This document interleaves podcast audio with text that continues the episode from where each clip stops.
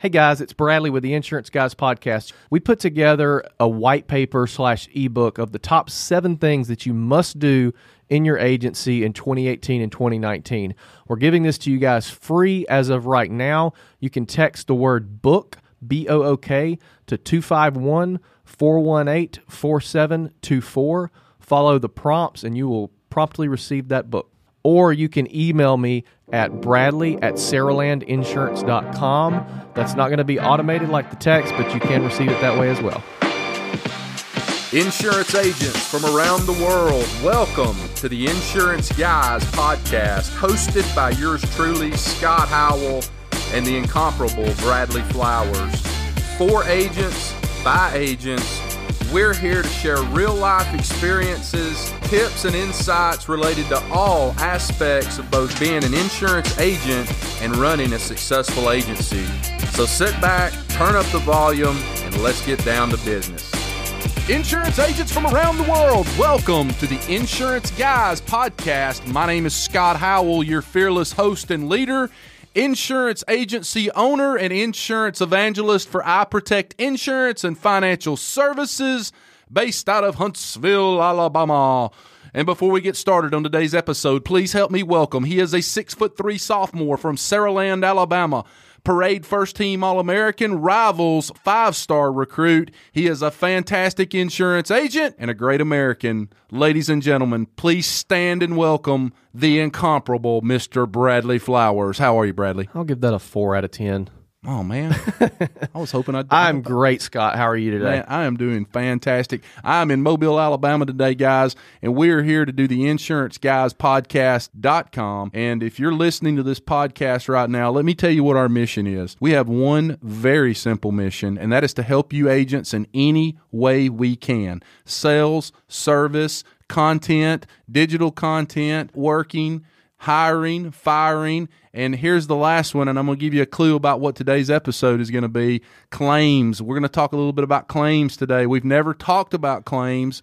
And we uh, we're going to have somebody on today that I'm super excited to have on the show. He is from Haverhill, Massachusetts. Uh, he's had roles within claims leadership. He's been able to live the passion through mentoring, coaching, evaluating, and recognizing the talents of licensed insurance adjusters. Guys, we're talking about insurance adjusters right now.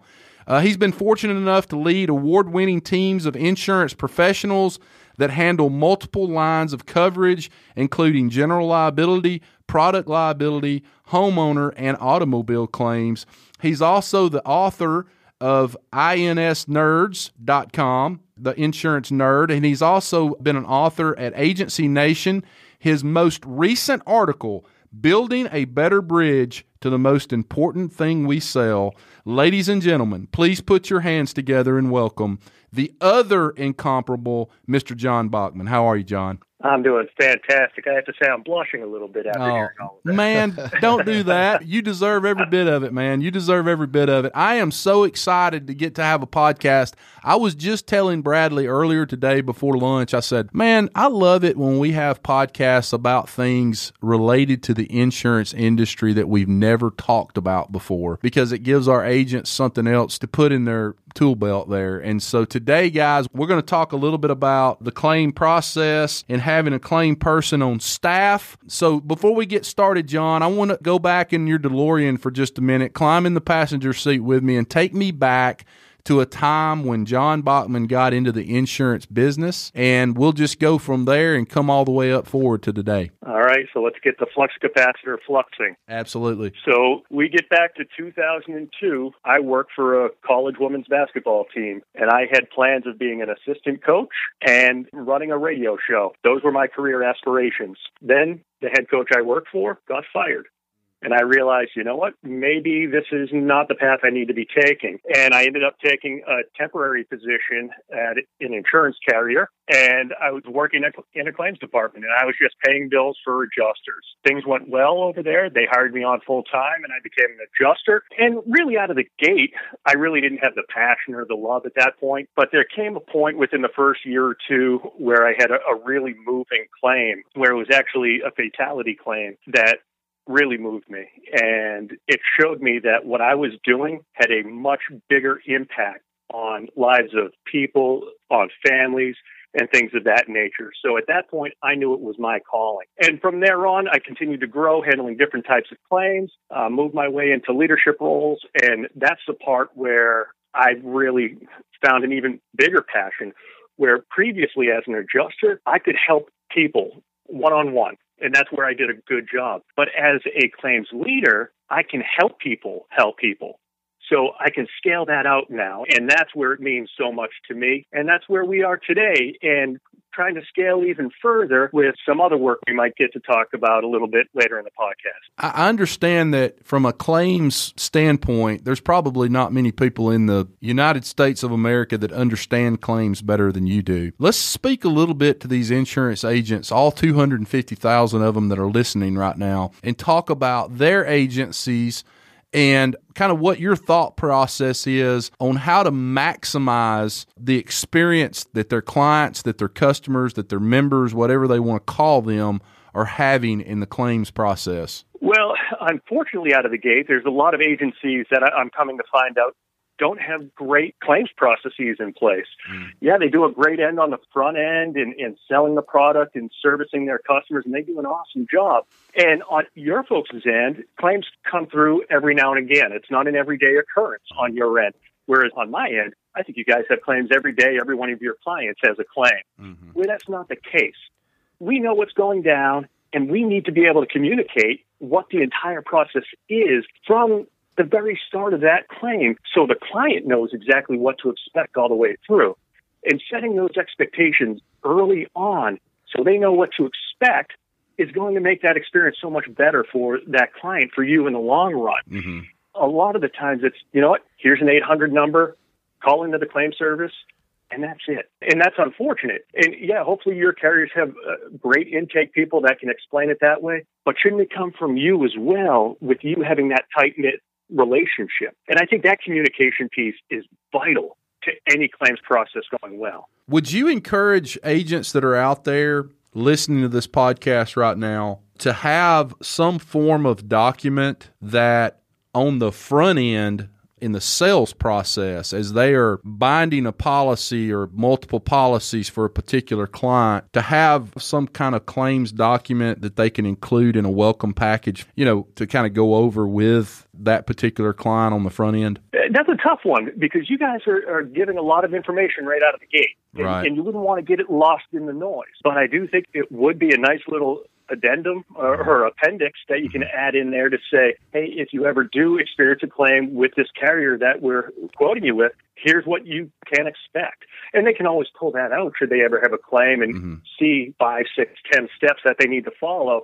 Right. And, and just to have it as a reference material. Right. So, as far as the most successful agencies that you work with, or people that you know that are agents within the industry. What do some of the most successful agencies do, that, in your opinion, anyway, in terms of providing that value and having those conversations when a claim occurs. What do they do exactly? A lot of the times, I'm not sure if we talked about this in the pre show or right now on the show, of having a dedicated claims person on staff mm-hmm. or, or somebody that has that as a major function. Right. Where they know what to do out of the gate. They know when they should be reaching out to the carrier or the client and when to push the ball forward a little bit further. But having somebody dedicated that knows the ins and outs, know the carrier partners, and really knows the individual adjusters at those carriers to say, hey, listen, Sally, this isn't typical of the claim. What's going down? Or, mm-hmm. or Bob, can you give me an update on it? Those are the most successful folks uh, that I've seen on the agency side. It's mm-hmm. somebody that has dedicated personnel for it. Do you feel like captive agencies that represent one company, we'll just say State Farm, for example, do you feel like they have a little bit of an advantage because, well, I don't know if State Farm's a good example or not, because my understanding from talking to my claims people uh, that even the captive agency force or, or, companies that represent them, you know, are going to more of that independent adjuster model out there. But do you feel like some of those companies have a little bit of an advantage because they do have dedicated staff adjusters that agencies work with on a daily basis? Because there's one point of contact, mm-hmm. meaning one funnel.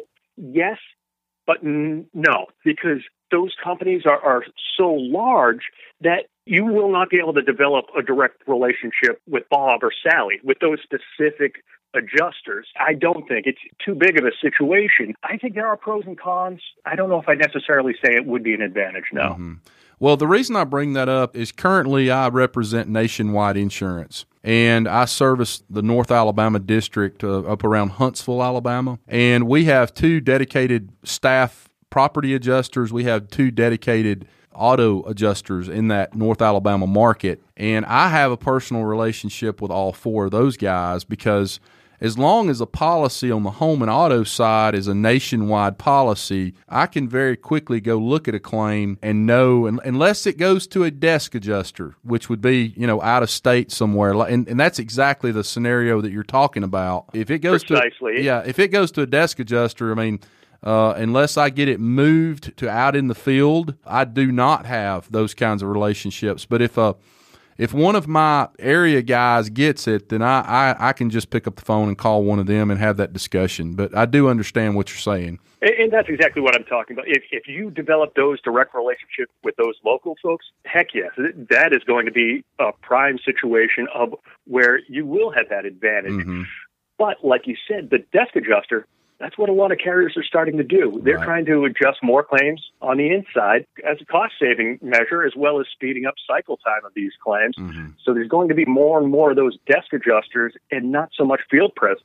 Absolutely. So if somebody can't afford a dedicated staff of someone that can handle claims within their agency, I guess the next move would be let's say you have three, four, five employees. Would it be to train a certain individual within the agency to act as that dedicated, even though they're not, but kind of that dedicated claims person?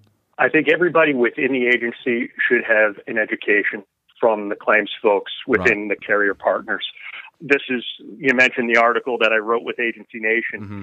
It's so crucial. I say it all the time that the most important thing that agents are selling is that the claims team is going to be there when something bad happens. Absolutely. Yeah, there's nothing that's, you can be good at. I mean, there's nothing better you can be good at. Exactly. So why aren't those relationships stronger? I believe there should be training sessions all the time in all of your agencies where the actual adjusters or the claim supervisors, claim managers are in your house explaining to you exactly what to expect in the claims process, or this is what we're doing well, this is what we need to do better, this is what agent you're doing great on the first notice of loss. This is what we'd like to see a little bit better from your clients to get the ball rolling that much faster for you. I think that's key. Rather than training one specific person to do X, Y, and Z, let's educate everybody within it. And that's where developing those close relationships with the claims folks is critical, I think, for you guys. I have an adjuster that's one of my very, very best friends, and, and that he has helped me in so many ways. obviously in claim scenarios, and I don't mean help me like pull strings or anything like that. Just just having him as an advisor right. to lean on and say, hey, look, is this covered? Is this not covered? Because even though I'm a licensed agent and I am quote unquote the expert as far you know as far as the client's concerned, and and I position myself that way. You know, you're always leery to say yes, it's this way mm. without finding out for sure. Hey, look, this person asked this. You know, I had a person called me the other day from a church that I have insured, and they wanted to know if they had liability coverage on their policy because they bought some pews from another church and the pews had termites in them. And I'm like, I've never been asked that question before. Let me call my adjuster. Even though I really know the answer, you just want to make sure. You know what I mean? and, yeah. and even also, you know, John, from a mark, I'm a marketer first. I've said that one 1800 million times on this podcast. I'm a marketer first and an insurance agent second. From a marketing standpoint, I lean on him because if I'm about to do a video on a subject, right. I can go to him and say, "Hey, look, I'm about to say this. Is this okay?" Right. No, you don't need to say that. I would say this. So from that standpoint too, for example, I do a, a, weekly video called Insurance Hacks that only lives on YouTube. And uh, basically, we do videos on subjects that people are Googling. Well, one of the most Googled subjects in regards to car insurance has to do with if I drive Uber, does my insurance company cover me? And I live in an area where Uber's not prevalent because we're not really, uh, you know, it's not a city. It's I mean, I'm in a mm. kind of countryside kind of and we don't run into Uber. And so I never have gotten asked that question. So I called him and I'm like, hey, I'm going to do a video on this. Tell me what happens if somebody has to drive Uber. How's that coverage work? So just from a marketing perspective, being able to ask those questions and get the absolute correct answer. And I can say with confidence on video that I know what I'm talking about. I'll tell you, you guys are talking exactly about one of the things I took a great bit of pride with is when agents would call me up as basically the hotline. And even when it wasn't our carrier that was involved or our policy, our customer, whatever it may be, they knew, hey, I can pick up the phone and talk to John and he'll interpret the policy, how claims will interpret it, how it may come out to play, because I know in the long run, I'm giving them value. And even if it's not my customer, hey, maybe come renewal, maybe they'll think about passing it over to me as well. And always try to give the value to the agent. And that's where those relationships, they knew they could call me at any time and I'd provide them with those answers. You know, I've had three or four of those guys in my insurance career that I've been blessed and fortunate enough to be able to call on because the longer you're in the insurance business as an agent and the bigger you get, and the more policies that you get, the stranger the claims questions are, right? yes. It's like it's like when when you start out week one in insurance, you don't have any customers, so you don't have to worry about that. But once you get up to about five, six million dollars in premium, it seems like two or three times a month you get somebody calling you with the damn craziest claim question you've ever heard in your life, and they expect you to know the answer right there on the spot and that's why I'm glad I don't have to have the answer right on the spot. I, I always hide behind. You know what? I need to RTFP, read the full policy. Right, right, right. hey, John, I want you to tell us a little bit about. I'm interested in this. INSnerds.com. Tell me a little bit about that. Yeah, so in, insurancenerds.com, it, it's um, it's a three-headed monster. So Tony Cañas, Carly Burnham, and Nicholas uh, Lamparelli, they're the founders of Insurance Nerds. Really, what they're gearing themselves to in their uh, first book was how to engage millennials into showing them that a career in insurance should be the destination. Right. And they've done a great job with that, built a great website. They're publishing books. They have the podcasts out there. And I actually just stumbled upon uh, Tony Cañas. Um, he sent me a, a LinkedIn request one day. I thought it was spam and was just lucky enough to accept it and started engaging with him. Since then, I, I've written articles, been on podcasts, talking about doing some videos with them as well. They're really great folks. If you're not checking them out, you really should. It really has a younger demographic was the intent, but they are quite far reaching now. Anything from tech to independent agents to students in college. They really do a great job over there. And I, I've been very fortunate to do some work with them. I want to chime in on the millennial thing. I was talking to a millennial a few weeks ago which I am one, but I was talking to one who was 20, I guess not a millennial, 22, I think. And she was basically telling me she didn't want to do insurance the rest of her life. And we were just talking about careers and money and business and whatever. And I said, I have a theory. And I said, this isn't end all be all, but for the most part, I've found that it's pretty true. And she said, What's that? And I'll get your opinion on this, John. And I would love to get Scott's opinion as well. The sexy businesses, there's no money in. The unsexy businesses, there's a ton of money in. The unsexier the business, the more money there is because it's not as it's not as congested of a field from a competition level. You, are a bigger a bigger fish in a smaller pond, so to speak. I really feel that to be true, and a, a lot of younger people want these sexy jobs. I'm in marketing. Well, you make twenty three thousand dollars a year. That's great. You know what I mean? Mm-hmm. What do you feel about? How do you feel about that, John? So insurance, and you just mentioned a market right there. You can do marketing in insurance. Exactly. You want if you want to do math, you could be an actuary. Exactly. If you want to help people, that's insurance. There are so many different roles in insurance where people just think insurance it's suit and tie, door to door life insurance salesman. No offense to present company, but it's that old school view of it where I don't think we're doing a good enough job of really selling what the insurance industry is now. I think with podcasts, with video vlogs and blogs that are out there, we're doing a better job. But I think we could do a hell of a lot better job of selling our industry. I mean, it's such a wonderful industry that we should be singing the praises about it every single day.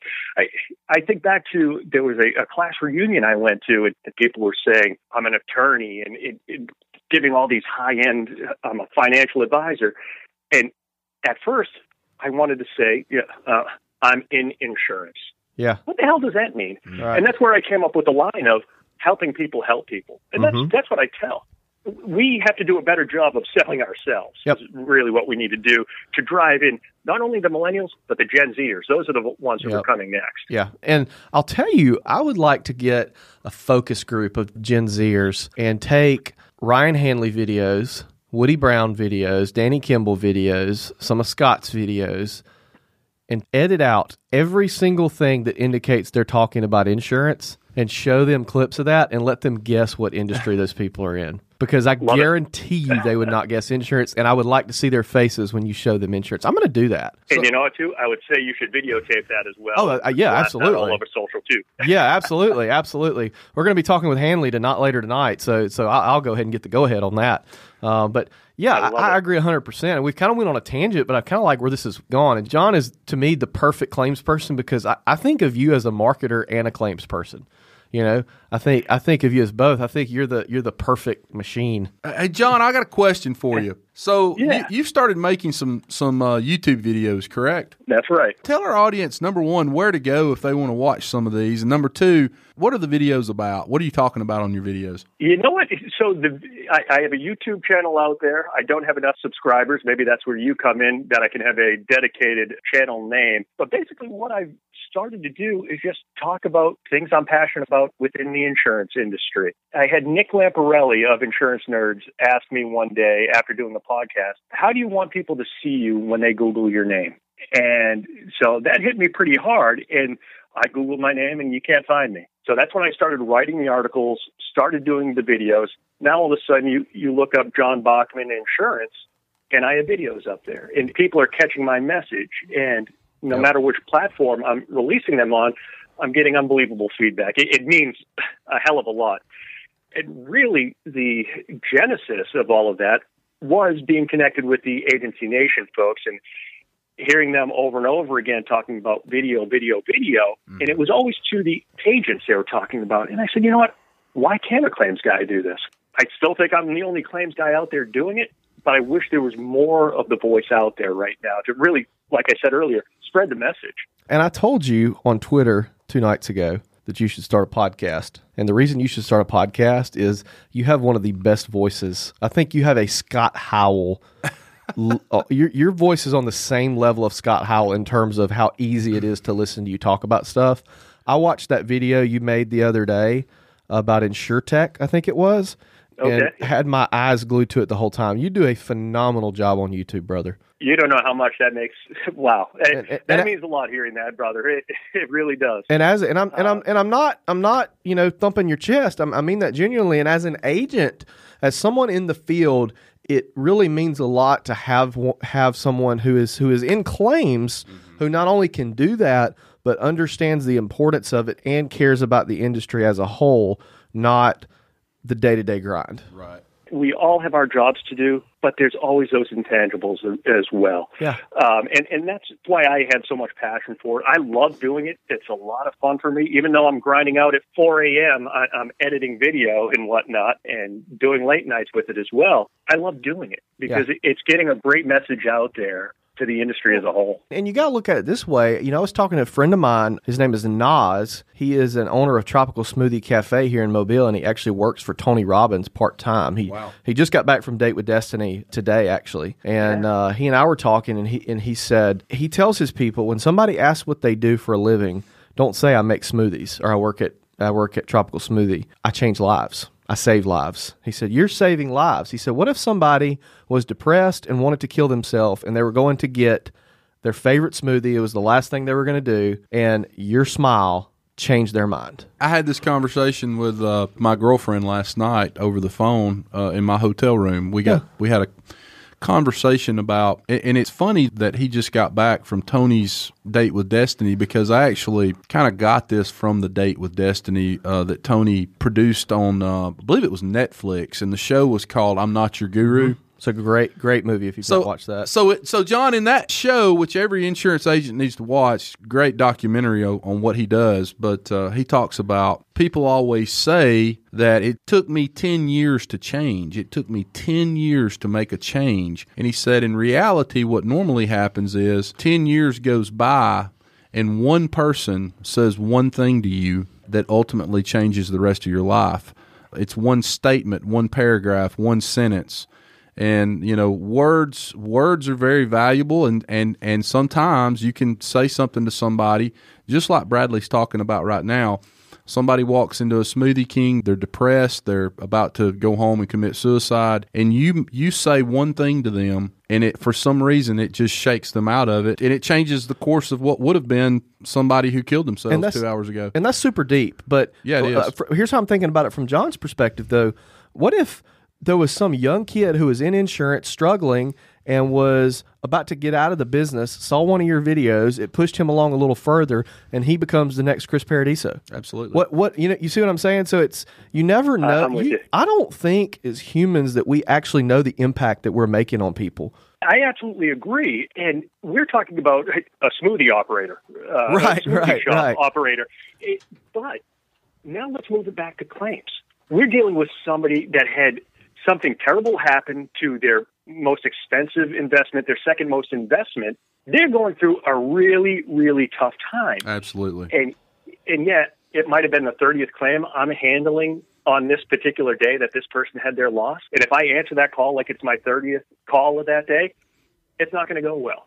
But if I actually care about that person and I empathize with them, I can make that situation, even though it's a bad situation, I can make it that much better for them. That's what claims is about. Do these companies, uh, and I'm not talking about just captive, you know, carriers. I'm talking about like independent claims adjuster companies, like based out of Atlanta. I know there's two or three big ones. Do they have behavioral tests that they do on claims adjusters before they hire them? That just, I'm not sure about. Field adjusters, I'm not sure about. I know with my prior carriers for adjusters we were bringing in, there was some of that testing that did come into play, but not a whole heck of a lot. Well, the reason I say that is you brought up a minute ago about how, you know, these are people's most important assets and somebody, you know, has had their house flooded with water, part of their, their kitchen burns down or, or whatever might happen. And it's almost every single time that I have a claim problem with an adjuster who's gone out to work a claim. It's a little bit like being an agent. You know, bitchy, snippy, snappy doesn't work. You know, one of these guys gets in a bad mood, their wife just called and chewed their ass because they weren't home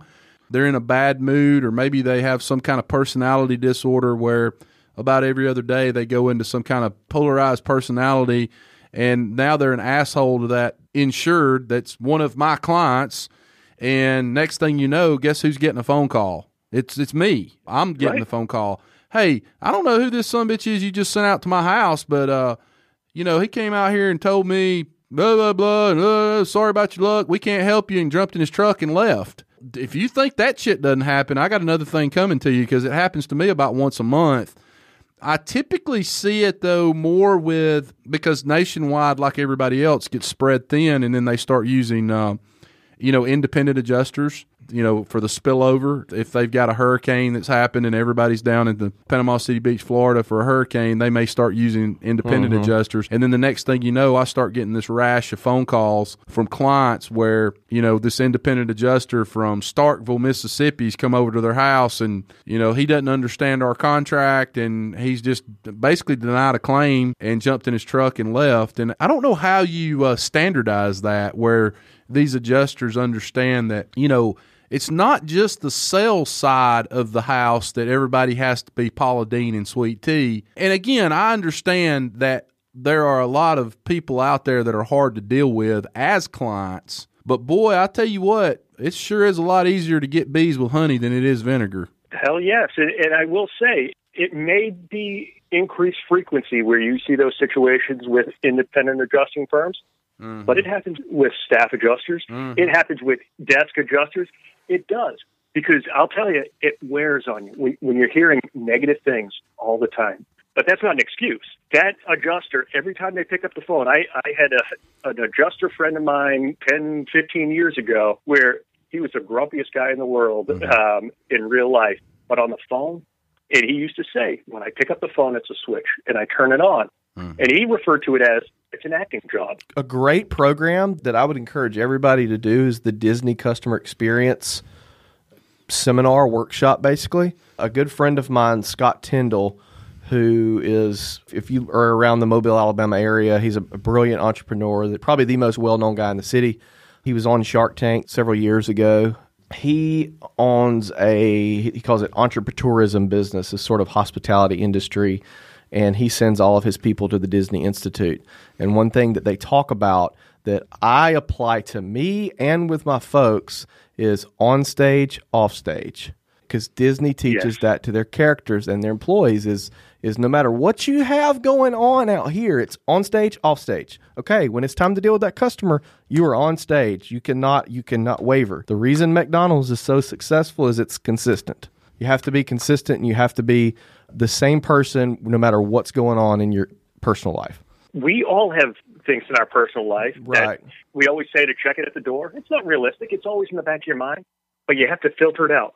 And like this guy said about picking up the phone and it's being a switch, yeah, that last call, that guy could have called me every name in the book. He's not happy with me, but that's okay. I'm on the next call. Right. And I have to be there for that person for that one claim that they're experiencing. Yep, that's it. 100%. There's no excuses. Well, I'm going to talk on behalf of the 250,000 insurance agents listening to this podcast right now. If there are insurance executives that listen to this podcast, I want to speak to them for just a minute. So, I, I have a pretty good little size agency. I mean, we're not, you know, we're not about to, you know, all retire and go buy an island in the Caribbean or anything, but we got a lot of clients. We've got nearly 2,000 clients. And I deal with this on a daily basis, uh, maybe not daily, but once a week any time that I have a claim, it doesn't matter if it's auto or home, if a desk adjuster is used in that particular claim for whatever reason, maybe it's the dollar limit, maybe it's just for whatever reason a desk adjuster has been assigned to that case versus a field adjuster, I would say that I would 100% of the time want to have that field adjuster assigned because desk adjuster claims just seem disjointed and they don't seem to ever go quite like you want them to. Does that make sense? I'd actually argue a bit. I, I've had some great desk adjusters. I, I, I worked uh, for a company where we had a property division that had a fast track unit Mhm. and dealt with water damage. These cats were so well trained Mm-hmm. that they could scope it over the phone with you, Mm-hmm. write the estimate, and have a check in the mail by the time the phone call was over. And I agree with you about that. I think when a claim goes well, in terms of a, a desk adjuster type role, when it goes well, it goes well. But when you start having hair, like what I talked about earlier, having hair on a claim or something's going to get denied, mm-hmm. it just seems like people take that news better and seem to be a little more satisfied if it is something that maybe is going to get denied or there's just some some extenuating circumstances. That in person face to face type uh, scenario seems to work better than when that happens with a desk adjuster and you've got the insured's called them and it's been two days and they hadn't called them back and it, it, it just seems like uh, when things don't go well with a claim the field adjuster role seems to do better with those people than doing it with a desk adjuster. And that's and maybe i'm wrong. Maybe that's just my agency. I don't know. But uh, No, I, I will say, especially with coverage disputes, Right. if there aren't boots on the ground with actual physical eyes looking at whatever the situation may be, right how is that client, that customer, going to take that news knowing that somebody a thousand miles away is making this decision? They're not going to feel good about it. So I do agree with you on that front. Yeah, exactly. And I think you're right. My new favorite saying is why can't both be true? I think when a claim does go well and things, you know, like you said, the desk adjuster knows their crap backwards and forwards. They get off the phone. Yeah, I've got the pictures right here. Everything's great. About to send you a check. Well, hell, there's nothing to talk about then, right? I mean, this, if things go well, they go well. But in, in those other type of situations, I almost feel like when you get into that and you have a client that has called that desk adjuster, or maybe the desk adjuster's called them, and things haven't gone well, and there's questions, and you can kind of tell that the insured really doesn't understand or know what in the hell's going on. At some point, it just feels like they need to just throw their hands up and go, "Hey, you know what? We've got a field adjuster in Huntsville, Alabama. I'm going to assign this to him and let him come out there and talk with you and meet with you and go over all this so that you understand it fully. And that's where that training comes in, where you have to be specialized and trained so well that mm. you recognize if somebody's a little hesitant, they Right. shouldn't have to turn around and say, I don't understand it. You should know they don't understand it, and what can I do to help them understand it? Right. And whether that's sending out a field adjuster or, or doing a better job explaining it, that's where that training is so key for us claims folks as well. Absolutely. I've got one last question before I let you go today. So, what do you feel like in terms of adjusters, you know, in terms of just the world of adjusters in the insurance industry? What do you feel like the long term future is for them in the next 5, 10, 15 years? Do you feel like it's going to stay status quo, if there's going to be uh, marked changes in that particular job role? What, what, what are your thoughts on that? Well, there there are going to be changes when you're going out ten years. There's going to be major changes. Uh, you, I just got back from a conference that I uh, participated in where we were talking about all the insure tech advances out there, including AI and whatever it may be. That computers are going to be able to estimate some of the damage for us. Mm, That doesn't mean that every adjuster is going to lose their job because the information going in to the computer still has to be great and it has to be done by those trained professionals. So the adjuster is going to have to be that much smarter and that much well trained to be able to make sure those processes are, are moving forward as well. There will be changes, but it's not like there there's going to stop being uh, insurance adjusters. Right. The computers aren't taking over the world just yet. Well, John, I want to tell you how much I appreciate, how much Bradley and I both appreciate you being on the podcast. It means a lot to us that you'd come on today. Absolutely. Man, I almost feel like I just need to have you on. We need to have you on like once a year and just talk. that would talk, be a good idea. talk claims, talk you know ways we can What's do things going better. on in the world of claims? Ab- absolutely, I'd love to do that. But I'm going to go ahead and close this thing out, guys. Listen, claims, and I've said this before on other podcasts, and and people have disagreed with me about that, and that's fine.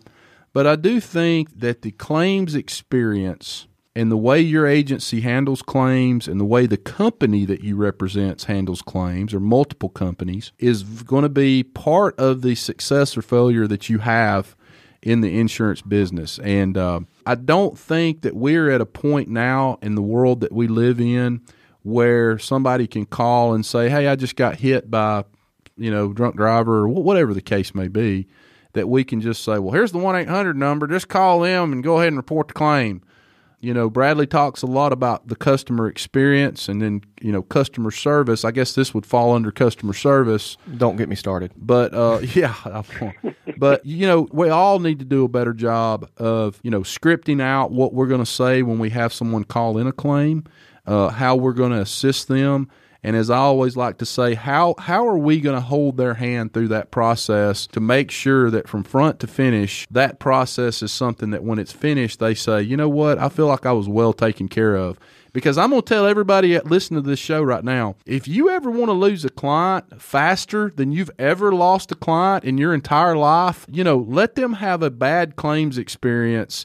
And not only will you lose that client, but then they're going to go out and tell 200 people, their, t- their favorite 200 people that they know, about what an awful experience it was. So we just got to all get better at it, John. We really do. But guys, listen to me. Get your ass out from behind that desk and go sell some insurance today for your family. Remember, rewards come from action, not discussion.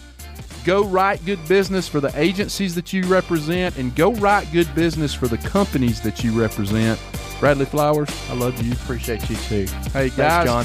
John, thank you today for coming on. Guys, you are listening to the Insurance Guys podcast, and we'll see you back here real soon. Take care. Thanks for listening to the Insurance Guys podcast. If you need to know more about me or you need to get in touch with Scott, you can always reach me at theinsuranceguyonline.com or email me at iprotectins at gmail.com. And if you need to get in touch with Mr. Bradley Flowers, go to bradleyflowersinsurance.com or email him at bradley at saralandinsurance.com. Guys, we love you. Thank you so much for listening. We look forward to being with you again real soon on the next episode of The Insurance Guys. Take care.